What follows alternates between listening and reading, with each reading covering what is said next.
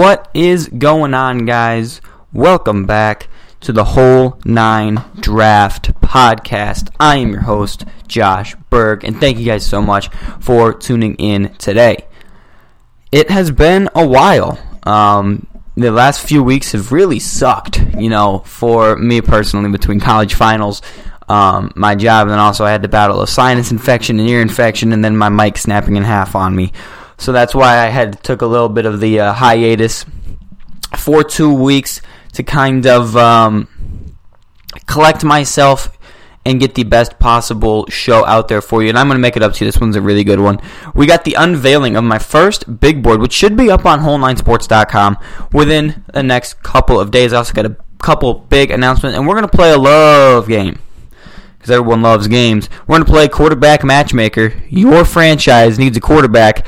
I'm going to find the perfect one for you.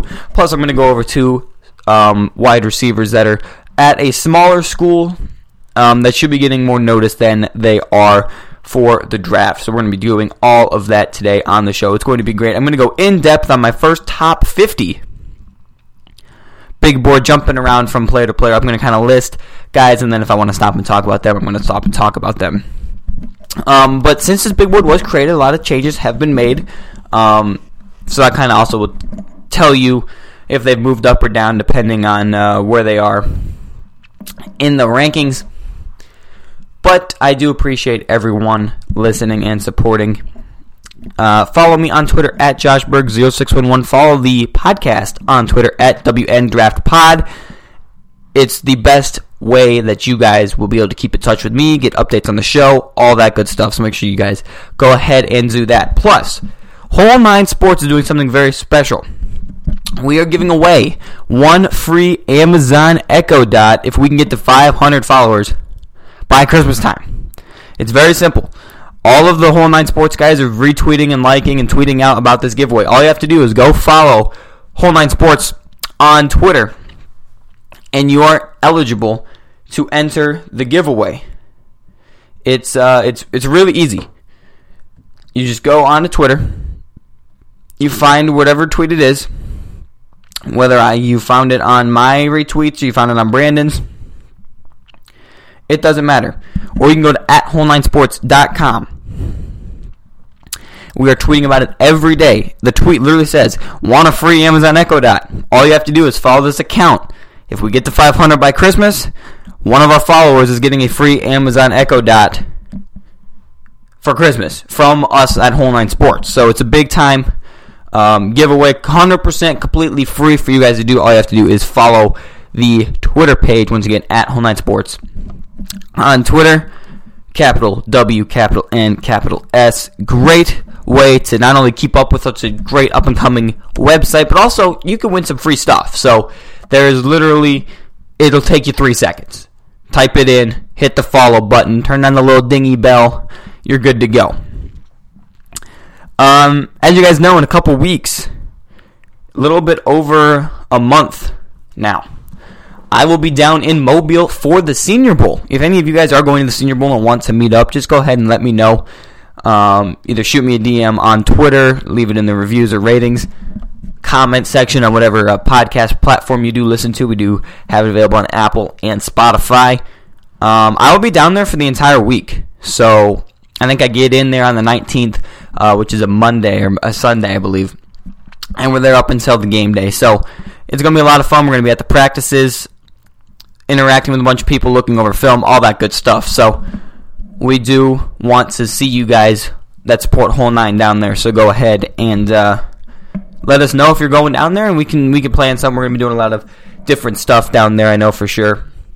I know that I'm not the only one of the guys that's excited all of us are super pumped to be going down there. Uh, speaking of the Senior Bowl, I'm going to try to put together a big whole nine draft podcast down in Mobile where we record down there on Monday. I'm trying to get a bunch of the guys to come in during the show, give their takes on things. I think it's going to be a lot of fun. I'm also going to work on getting a couple special guests within the next week or so on the show to kind of great, create a more interactive environment for you guys. So look for those improvements on the show starting hopefully soon. Hopefully soon. I know a lot of us are finishing up finals. I finished up finals at school this past week, so I'm on winter break. I know a couple of the other guys are almost done with college for the um, the semester as well. So we're gonna have a lot more free time, a lot more content for you guys to ch- go and check out. Speaking of content, go over to whole9sports.com. Check out all the latest articles, mock drafts, rankings, stock up, stock down, and conference reviews. We have an SEC, Big Ten, Big 12 um, conference review of the entire year. Plus, we're going to be having bowl games, information, and all that stuff on the website. So we're going to be uh, having a lot of cool content out there. We just had an interview, or excuse me, a meeting last night talking about the different stuff that we're excited to be bringing to the table that I'm not going to reveal quite yet, but we've got a lot of stuff that we are excited about. Stay tuned on the website as well for a potential mock draft for me. I've got, I've been working on one last couple days. Hopefully, I can get it to Brandon within the next week or so. Uh, draft order obviously changing, but I'm working on some in-depth prospect analysis. We'll get some more scouting reports out for sure. I'm going to start grinding through. I got um, through my top tier quarterbacks and top tier running backs are done. So now moving on to the top tier receivers. I want to try and hit 300 prospects this year. Um, I know Mike is trying to do the same thing. I got up to about 170 last year. This year, I want to try to get up in that up in that 300 mark, and I've got to start grinding. But for me, it really all starts with the Senior Bowl weekend. Once the Senior Bowl is done, then I can go look at Senior Bowl film, and then I just kind of start rolling from there. And then we got the combine and pro days, and then you know the draft. So we've got a lot of stuff to cover, and you know the time is of the essence here. We don't have a lot of time on our hands, but we are going to go do it. So shout out to all of us that are draft nerds out there. That's really it for me rambling and all the announcements. Let's get into the show here. We're going to play a little bit of a game called QB Matchmaker to start out. So, in the NFL more than ever, there is a big gap in franchise quarterbacks, which is weird because you got all this influx of young talent. You know, you had Baker Mayfield and Sam Darnold and Josh Rosen, and Lamar Jackson, Josh Allen. This past year, Kyler Murray and Drew Lock, Daniel Jones. You have Mahomes and Watson, but the teams that don't have any of these young studs, they kind of got a bunch of duds and a bunch of crappy guys. You know, between uh, Cincinnati having to start Ryan Finley for a couple games, and Miami rolling with Ryan Fitzpatrick, and the Chargers who have Philip Rivers, who looks like a shell of himself, and then Carolina has their whole Kyle Allen, Cam Newton debacle over there. So I'm going to go ahead. I've got uh, six teams here in front of me, and we're going to give them their franchise quarterback of the future. Not necessarily who I think's the best player, you know. You know, otherwise I'd give everyone Joe Burrow or every, or everyone Tua, you know. But the best player that would fit their style, that would fit their positioning, as far as roster structure and development standpoint as well. So we're going to start with the obvious one, and that's the Cincinnati Bengals and Joe Burrow. Joe Burrow is elite, okay? I don't know who else I got to tell this. Joe Burrow's a quarterback one. He is, without a doubt, the best quarterback in this draft class. Um, obviously, Tua's injury kind of helped him with that, but this guy has a special arm. He places the ball in such perfect places and has an insanely high IQ to be able to make plays. Um, and he's athletic, 6'3", 215, and he's athletic. He can move around inside and outside the pocket. He has great accuracy in all three levels, short, intermediate, and deep balls. He doesn't have the biggest arm. He doesn't have, you know, a Josh Allen type arm, but it's good enough to push the ball 40, 45, 50 yards down the field if he needs to do it that way. Um, so it's it's a good enough NFL caliber arm. Um, my pro comp for him is Tony Romo. I think he's a little bit more athletic than Romo, but I think that the skill set is there. Short, intermediate, um, accurate passer that's got some escapability to him inside, outside the pocket. Um, with a great mental makeup and IQ for the game. I mean, you, you listen to Tony Romo on CBS. The guy knows anything and everything you need to know about the game, the team, the personnel. I think Burrow has that type of capability. Cincinnati is going to have the number one overall pick. I'm seeing a lot of, you know, re-sign Andy Dalton and just draft Chase Young. To me, a franchise quarterback has a bigger impact on a team than a changing edge rusher. And I'm going to bring up the Chicago Bears here this season. They gave up all these assets for Khalil Mack, who I think we all can agree is a all-world talent at defensive end. His team's seven and six right now because they've got a Mitchell Trubisky at quarterback. So the pass rusher, although it is one of the more important positions in the NFL, quarterback is by far the most important position. Cincinnati has to address that, has to take their guy at number one, which should be Joe Burrow. I expect that name to be called first overall come April. Next, we're going to go to Miami Dolphins, the tankers of the NFL. Um, Miami, as we all know, we've gone in depth about them on the show before, was a team that sold a lot of their a lot of their assets. Laremy Tunsil, Kenny Stills, Minkah Fitzpatrick. They're all gone. They got draft capital for them. Kenyan Drake is another one. They got draft capital and draft picks and expected to be tanking. And then this team is starting to play hard for Brian Flores. They're now sitting at uh, three wins, I believe, this season. Could be wrong, two or three. Um, and now they're not in position to to have the first overall pick like we all thought they were going to. Luckily for them, the quarterback that they wanted, Tua Tagovailoa, got hurt. And now the Dolphins have one, two. They have three wins. Okay, that's what I thought. Um, and now Tua Tagovailoa has a hip injury, pushing him down the draft board. But like the Dolphins also moved down the draft board, this is a perfect fit. They're sitting at pick four in the draft right now. I expect them to be in the three to five range come April, and they need to stay a course here. Take two. I, am seeing some. Uh, some name drops of Justin Herbert going at four, and they just need to get their guy. Yeah, they need to get their guy, and their guy is Tua.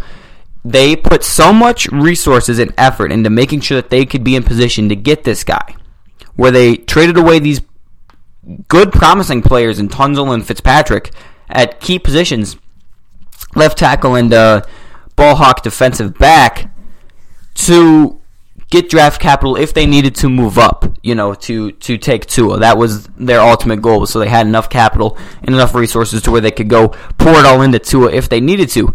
Now they've been given a gift. Tua's gotten hurt, and I never wish for an injury on any player, and I do hope Tua has a fast, speedy, and successful recovery. But this was a gift for Miami. Now they don't have to use those picks to trade up in the draft to get Tua if they fell, because Tua before excuse me, before was the consensus number one overall pick, right? Got hurt. Burrow Riz rose to the occasion, and now here we are. Um, this is a gift from the gods for the Miami Dolphins. You stay pat, you take Tua, and you celebrate and be happy about it. And then you use your other picks on, you know, offensive line, wide receiver, running back, edge rusher. You go around and you find best player available.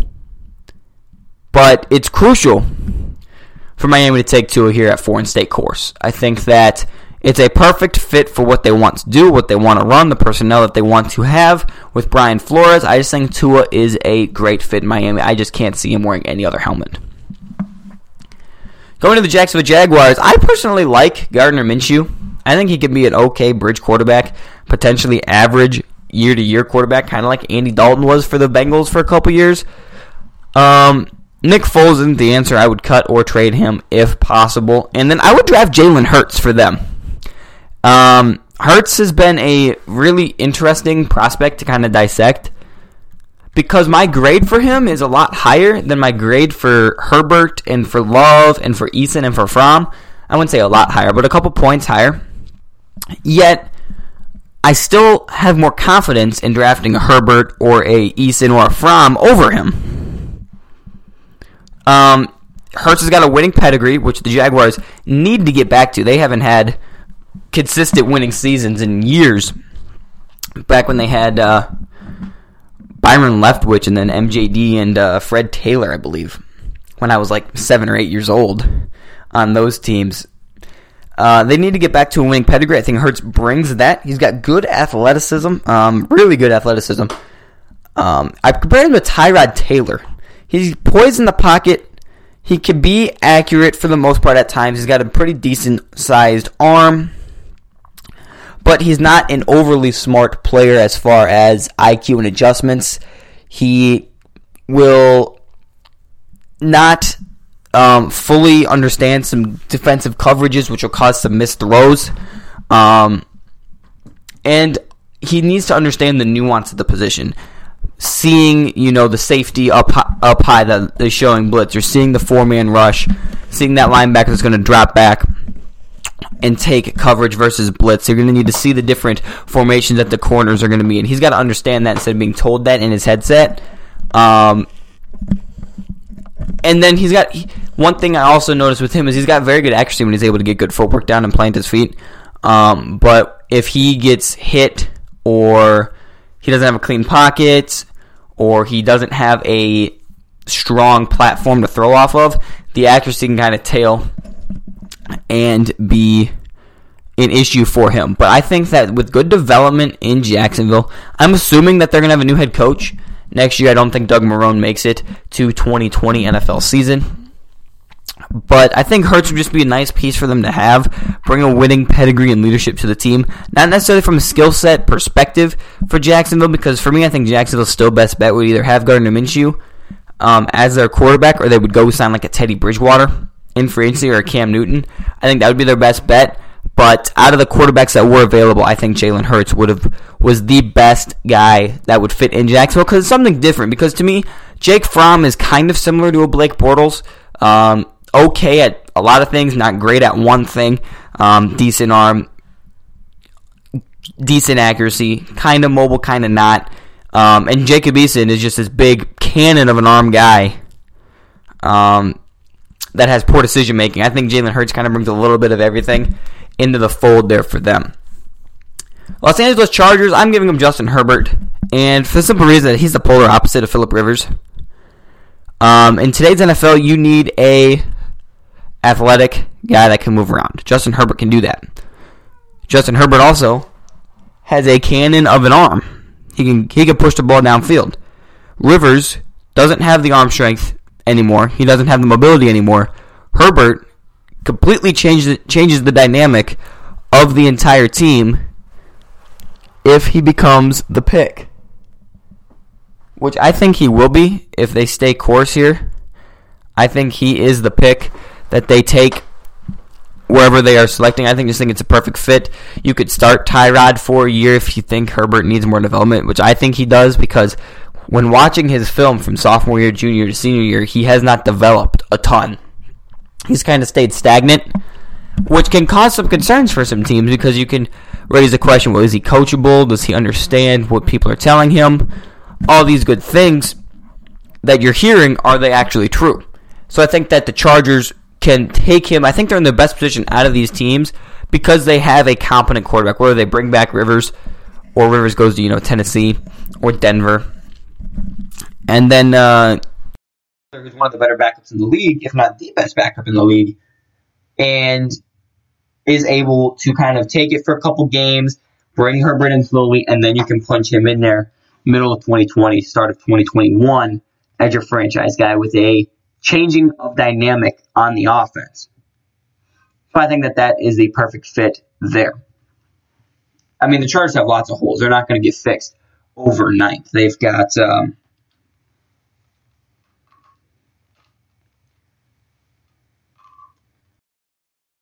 the Chargers have a lot of holes. They're not going to be fixed overnight. They've got offensive line issues. I feel like they could use another receiver on the outside. I feel that they could use some help at linebacker and potentially corner. Um, they've got they've got some needs around around their team and their roster that need to be retooled and refilled. But I think quarterback for them is something that they're going to have to realize that they're going to have to get over. So that's why I've got them taking Justin Herbert as their quarterback matchmaker. Moving on to the Tampa Bay Buccaneers.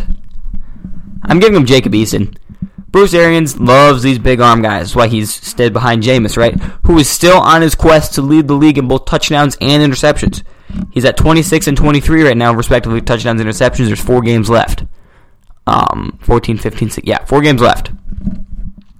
He's three touchdowns behind the leader, which I believe is still Lamar Jackson. I could be wrong. Um, three touch oh, three touchdowns behind the league leader, and then he's blowing everyone away in interceptions. He leads Baker Mayfield by seven right now, so he's he's on pace. Um, but Jacob Eason to me, his film, his grade does not reflect how much I like this film. Um, his film was fun to watch. Big arm guy who actually has really good deep accuracy. The issue with him is he has horrible decision making. He will try to force the ball into double, triple coverage.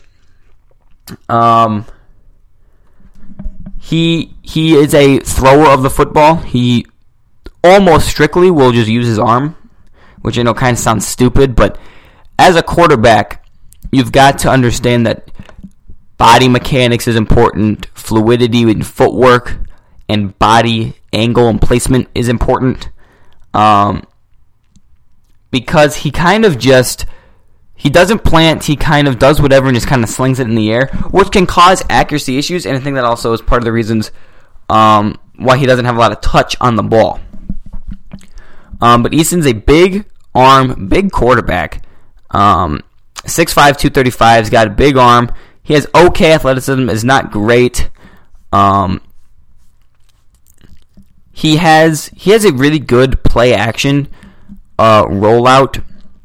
Not just from a mechanic perspective, but from a ball placement perspective, he's able to place those very well. But he doesn't have a lot of touch on the ball. He doesn't have overwhelmingly great accuracy he, because of his throwing motion and the stance that he takes to throw. Um, and then he also has really poor decision making. I remember watching the Utah film on him, and he completely forced it into triple coverage twice in the game, and uh, it it ended up hurting hurting Washington obviously, but. It's just the boneheaded mistakes with him are going to have to be cut down. But I think Bruce Arians, being the genius that he is, great offensive mind, good quarterback, understander of the position, would be one of the guys that would be able to help him fix it.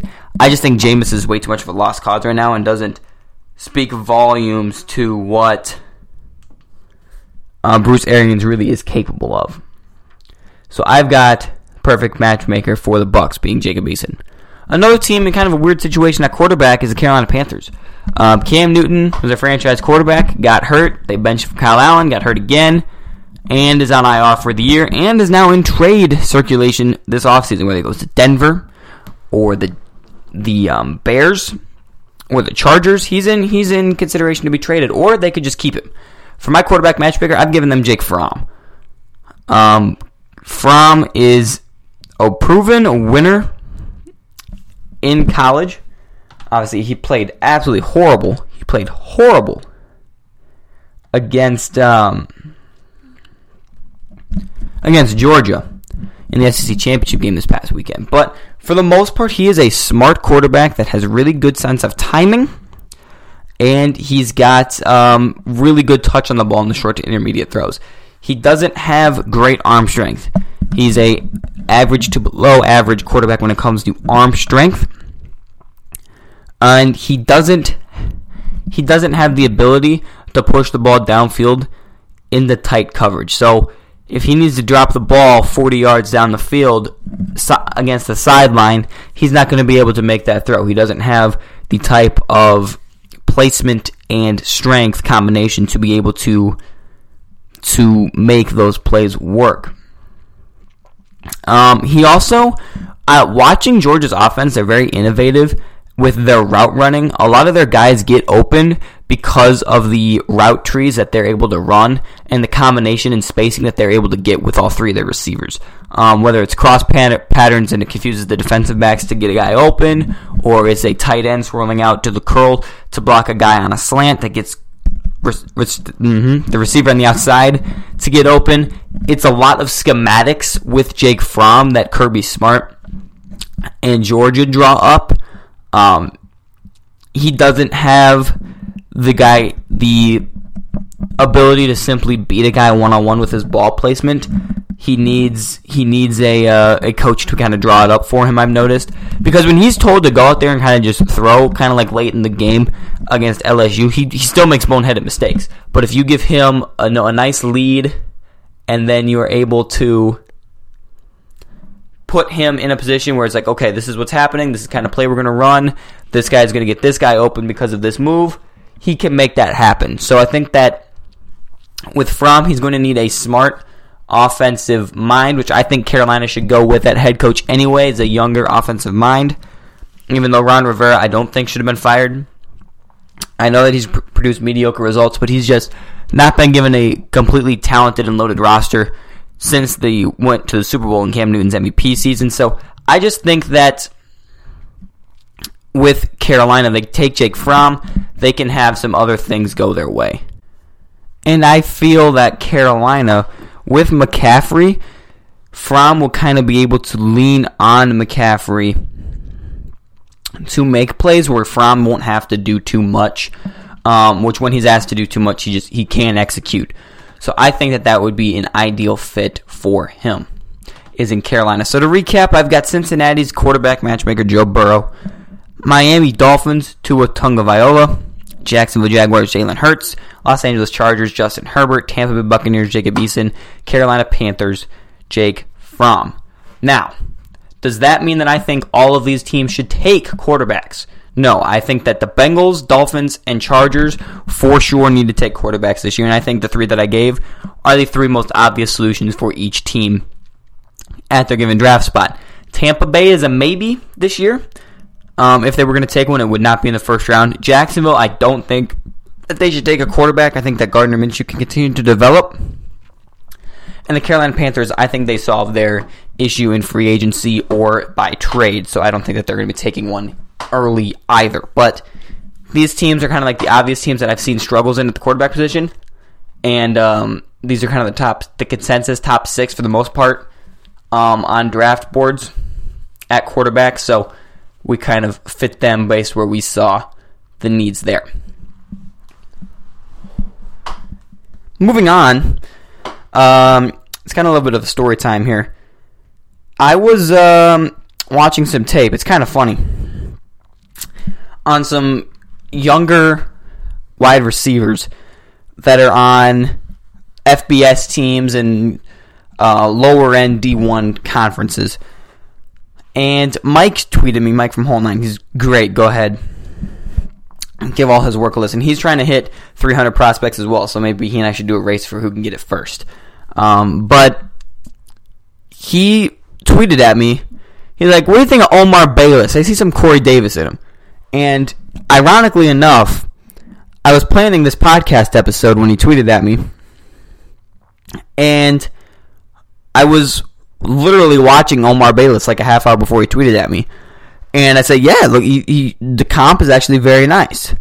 And that got me thinking, well, I'm going to do a small school stud um, segment on the show this week with two receivers that I personally really like that don't get enough love because of where they go to school. So the first is indeed Omar Bayless, wide receiver out of Arkansas State. Uh, the game I watched on him that really got me hooked was the game against Georgia. Um, mostly because you got to kind of see his trade. It wasn't necessarily his best statistical game, obviously, because you know Georgia versus Arkansas State. You can kind of imagine how that game went, but I felt like his his traits really shined through in this film. Um, you're able to get the takeaway of what kind of receiver he was, what kind of strengths and weaknesses he does have, things of that nature. Um, and Corey Davis is actually a pretty accurate comp, I think. Um, he, he's a big vertical receiver that has the ability to power through contact and get those 50-50 balls. He's a he has ideal size. I think he's 6'2", 230, I think is I've got it in front of me. Give me once, I've got it right in front of me.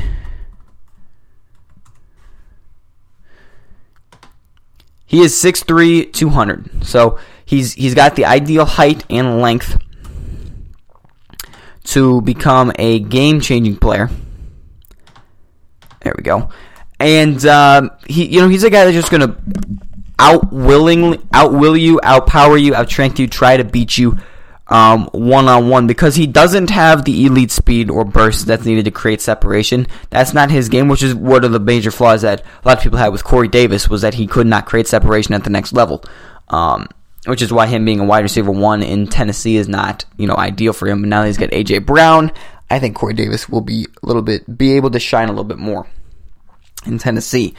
Um, yeah, so he's a big physical receiver with the ability um, to go up and get balls, but he lacks the ideal size, or excuse me, the ideal speed, not not size, ideal speed to create separation. I mean, this year he's been a production machine 84 catches, 1,473 yards, 16 touchdowns, and he's averaging 18 yards a catch. And that was a major jump from last year, where he had 40 catches, 566 yards, and just two touchdowns. So he's really taking it upon himself to become the number one target on the team, and he's done so. I mean, against Georgia in a 55 nothing loss, he had seven catches, 54 yards. He went off for 10 receptions, 213 yards, and a touchdown against Troy. Eight catches, 154 yards, three touchdowns against Georgia State. Nine catches, 150 yards against, um, I believe it was Louisiana. Yeah, yeah, Louisiana Raging Cajuns. So He's a he's a production monster. His lowest catch total in a game this year is three catches for 141 yards. He's a big play machine. His lowest yardage total was obviously against Georgia, but he also had one of his highest catch rates that game too. So he's someone that is a production guy. I think he's going to be a good late day three pick, around five, round six ish. I think would be a good player to have. I think that an immediate fit for him would be Philly, which is something Mike brought up as well. Um, he's a guy that you should target in Philly. New England would be another option. Carolina um, and Chicago, I think, are some some teams that would really be able to use that physical presence on the outside. The other guy I want to talk about, and this guy made my top 100 on my first big board, was Antonio Gandy Golden, wide receiver out of Liberty, and he's very similar to Omar Bayless. His traits are just better. Um, He's a he's another strong physical wide receiver. He's 6'4". Got the measurement in front of me again. Hang on. He is 6'4", 220. So he's a big guy. Um, he has got the ideal size and strength. Again, and he's got great tracking ability. One thing that I noticed that was separated Golden and Bayless is Gandy Golden can adjust and find the ball really anywhere up in the air and make the grab. Omar Bayless, because he kind of lacks the speed, which so does Gandy Golden, he's by no means a burner. Um, but because he kind of lacks the speed, he kind of he kind of always can't catch up to those big balls. Jesus Christ, I really just say that. Uh, to those big deep balls downfield. I'm cracking myself up right now. Um, so that that's where he struggles. While Gandy Golden more struggles on the athletic side, um, as far as creating separation. Um, downfield, he'll struggle as well, but he's able to track the ball um, in those 50 50 jump ball areas. If you throw it up to him in the red zone, he'll find a way to come down with it because he's a strong physical wide receiver with ideal size 6'4, 220. He's hard guy to cover because he's got so he takes up so much space and he's so big. Um, but because he's not a great athlete, doesn't have great speed or separation ability, if you're able to push him towards the sideline on a lot of these plays, you will be able to cause frustration and um, cause missed opportunities and missed plays. I like him a lot more because when I watched him, I see a, a higher ceiling because I see a bigger frame, which will create a better opportunity for mismatches um, than Omar Bayless. Gandy Golden on the year was 74 receptions, 1,333 yards, 9 touchdowns, averaged 18 yards a catch this year. Last year he had 71 catches, 100, uh, 1,037 yards, and 10 touchdowns. So pretty much improvement almost everywhere. Um, we'll see him in the bowl game against Georgia Southern to see if he can uh, make an impact one last time assuming he does want to go the NFL route. So those are kind of just two guys to kind of keep an eye on with the smaller schools. Um, Liberty and Arkansas State obviously don't get a lot of love because they're not LSU, they're not Alabama, they're not Oklahoma. They're not known for producing these big time receivers, but some wide receivers just come out of nowhere from these from these colleges. I mean, Corey Davis. I was in love with Corey Davis. He came from Western Michigan, so you never know where any of these guys can come from. So these are two guys that you guys should keep an eye on throughout the process moving forward, Antonio Gandy Golden out of Liberty and Omar Bayless out of Arkansas State. Um, two guys to definitely keep an eye on for sure.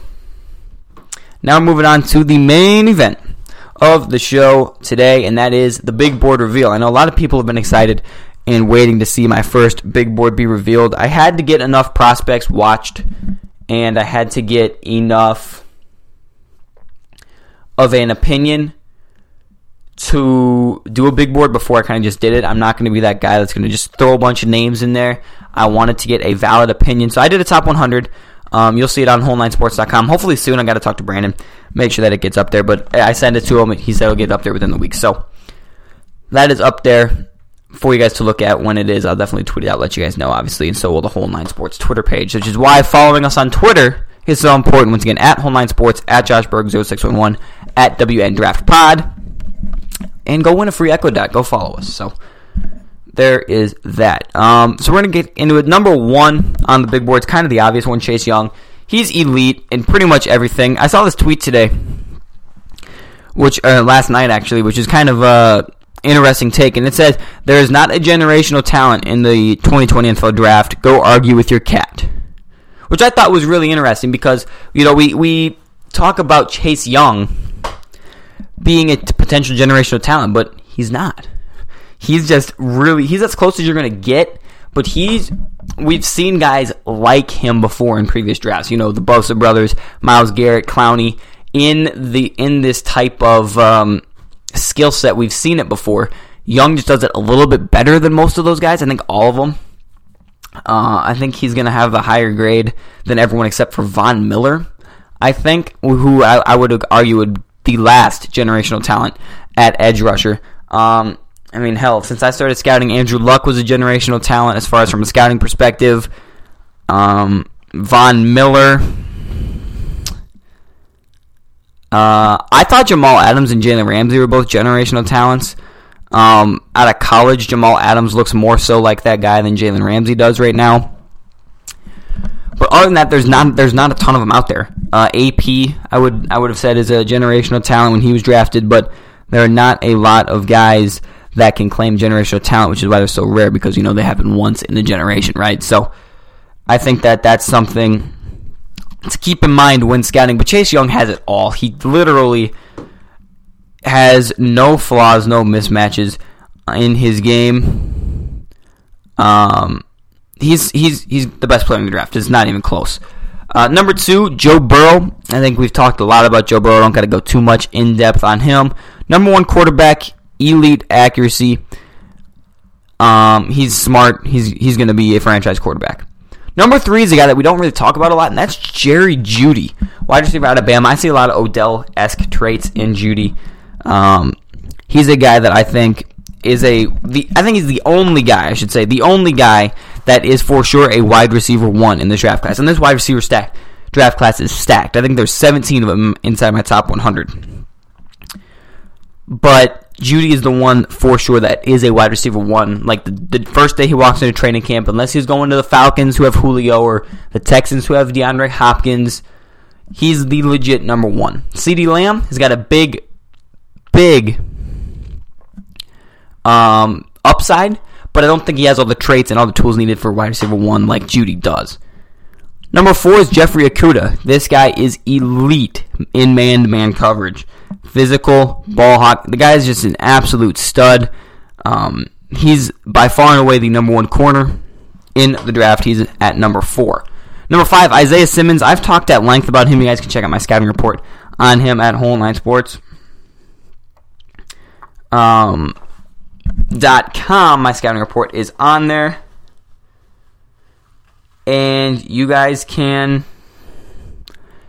read what I have to think about him. The guy is one of my favorite prospects in this draft class. I think that there's no shame in hiding that. He's got elite range, sideline to sideline ability. He is one of the best coverage linebackers I have ever seen in my life because he used to play safety. I just think that this guy's going to be a star wherever he goes, and he's going he's going to fall on draft night because that's just what happened to linebackers. Luke Kuechly fell um, in the draft. It's just it's just how it happens. I thought Devin White was going to fall in the draft. Jaylon Smith, although he was injured, fell in the draft. It's just how linebackers go. It's not a premium position anymore. Simmons is special. I'm telling you, Isaiah Simmons is special.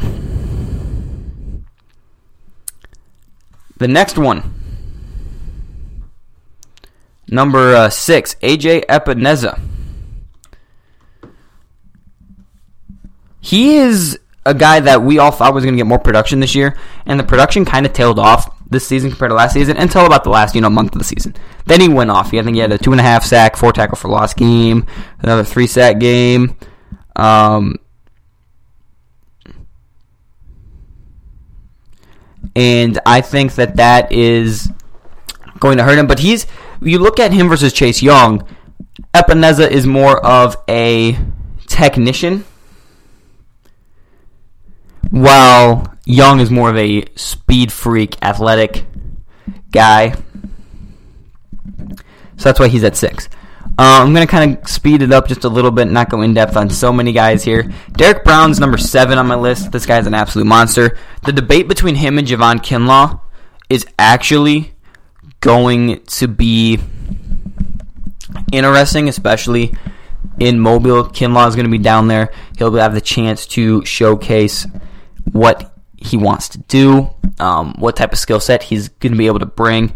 We both we all here at Whole Nine love both of these guys. We're excited to see them both grow throughout the process. I have Brown just a little bit higher than Kinlaw, but it's not by much. Eight is Tua. He'd probably be my fourth or fifth player if he wasn't hurt, but got to take the injury into consideration. But again, if I'm a team that needs a franchise quarterback, I'm still going to end up taking him after Joe Burrow. Number nine, CeeDee Lamb, kind of touched on him a little bit. I think this guy has the highest upside at receiver just because of his big playability while Jeudy just has the tools to be able to solidify that first the wide receiver one spot. And then running out the top ten is Grant Delpit. He's had a rough year. He's definitely been sliding. He came into the year. He came into the year as a consensus top five player, and it's kind of played down to it. Um, Matt Miller said it best. He thinks that he's playing kind of um, I don't want to say half-assing it, but he's kind of playing it safe on the field so he doesn't get hurt to hurt his draft stock. But then he realized he was hurting his draft stock anyway, and now he's picked up the play a little bit. So I think that that's going to be something to keep an eye on. One player I want to touch at is um, the guy that I have at 22, and that's Kenneth Murray. Um, he's he's been a riser on a lot of draft boards lately, and I think it's important to note the reason why I have uh, Dylan Moses still rated higher. I think that that's important to keep in mind here, but he is so good when it comes to pinpointing where he wants to attack. Uh, and what I mean by that is Murray's got a great overly patient approach. He's not going to overcommit at all on his film. He's a very patient. He'll be able to dissect what the offense is doing in order to make um, the play. And he's got sideline to sideline range, which I think a lot of these linebackers in this class do. Both him and Simmons do it extremely well. Um, he stretches the defense um, in multiple ways, and he can get to the ball once he makes that decision. So he's he's always the first guy to seal the edge, to get around the corner, to get into the backfield when needed. He's got the that speed, he's got the range to do so. Um, there's not a ton that I don't like about him. Um, he kind of reacts to what happens around him as opposed to uh, anticipate what could happen. So he's got this patient approach. It's, it's really weird how he works. He's got this patient approach where he'll dissect what the team is doing, but then he won't react to what he's seeing until after it already happens. Um, so he could be dissecting and seeing that okay, it's going to be an inside draw play to the left, but he won't react and make a move till after that running back, you know, gets the football past that first line of defense, and then he'll react and make the play. Um, so I think if he were to become more of an anticipation player versus an instinctual, and in, hmm, man, I'm having issues talking. If he were to become more of a instinctual and anticipation player over a dissectional player, I think that he will succeed a lot. But, you know, I personally think that Kenneth Murray is going to be a good player at the next level because of his um, as far his flaws are not, you know, um, technic technician stuff. It's not missing tackles, it's not speed, it's not overly committing. His it's more of a development of instincts, which I think can be taught to an extent. So I think um, that he's going to be someone that I think is going to be a good player. Moving on here to down the list, the next player I really want to talk about is at pick 26, and that's Devonta Smith. He is my guy at wide receiver this year. Like I said, this receiver class is absolutely stacked. I can go list the 10 guys that absolutely, like, in order of where I have them. But Devonta Smith, I think, is my wide receiver 4 or 5 currently right now behind uh, the big three um, Jeudy, Lamb, Ruggs, and he's behind uh, Shenault. So I think he's 5 right now. Um, he's ahead of Higgins, ahead of Reagor, who I like both as well. But there's something about Devonta Smith. His hands are like glue. You watch him; he's a crisp player. Um, his like I said, watching him, I was just in awe of how the ball stuck to his hands. And maybe it's just because Tua is that good at um, placing the ball where the receivers can catch it. But he's able to create um, a great cut with his route running. His route running is very crisp, which I think is good, especially beating coverage inside. He's a great guy that you can have um, have over the middle on most of your plays because he times it so perfectly with the way that he takes his strides um, that he can make that catch. Um, he's not the biggest guy. He's 6'1", 175. So he's not going to be a guy that's going to be able to be a big 50-50 ball red zone target. Um, but then again, you don't really need him to because his skill set is such more of a finesse skill set with crisp route running and just outsmarting the defender. He's going to be a guy that I think is going to thrive in an offense, kind of like how I described with Jake Fromm in Georgia. He's going to thrive in an offense that's dedicated to crisp route running and timing and distracting, confusing the defense with the different looks that they can give on. Um, on the offense.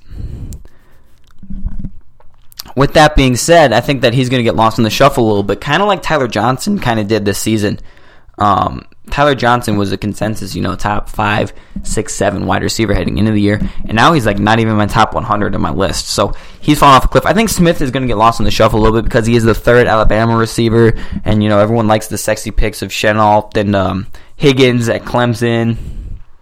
Um, so I think he's going to get lost in the shuffle a little bit, but I absolutely love Devonta Smith um, as a player to target late round one. I think that he's going to be a guy that looks at for sure. The last guy I want to touch at in the top 50 is Antoine Winfield Jr. Um, he is at 49 on my list. Us at Whole 9 absolutely love this guy. Um, other scouts don't really just uh, like him that much. He's not listed high up on their list. Matt Miller had his big board released yesterday. I took a look at it, and Winfield wasn't even in his top safeties. Whether it's because he does um lot, he doesn't scout the way we do, as far as he hasn't declared yet, and he's an underclassman, so he hasn't like developed him and graded him yet. Whether he um, declares or not, we don't know. But this guy, I think, is something special. You watch him this year; he should have been in the top three for the uh, best safety in football. I don't think there's any doubt about it. Um, he's the son of Antoine Winfield, who played for the Vikings. As a Vikings fan, obviously, it could be a little bit biased, but Winfield has an athleticism that is completely out of this world um, in both single and man coverage um, because he sees the field incredibly well as a safety that he can make the instinctual play. He's not fast. Um, he's not he's not necessarily slow, but he doesn't have that extra gear to kind of play catch up with these guys. Um, but because of his instincts and he's able to see the field in such a way, he doesn't get beaten a lot, which I think is something that's very crucial for a safety to have and understand is when to kind of hone back and when to push for a big play, Winfield knows that balance and is able to make that. Um, he's a big ball hawk. Um, cr- creates a lot of turnovers, and he's like and he's uber athletic. I think that he's going to be a guy that could return to college, and if he does return to college, he could be like a safety one or two next year for sure. He's currently my safety four, I believe. um, behind Delpit McKinney and Brandon Jones. But he's a guy that I really think has the upside to just make plays and be a stud at the next level. Um, a couple other guys that I'm just going to kind of touch on where I have where I have them. Um, I've got D'Andre Swift as the first running back at 15.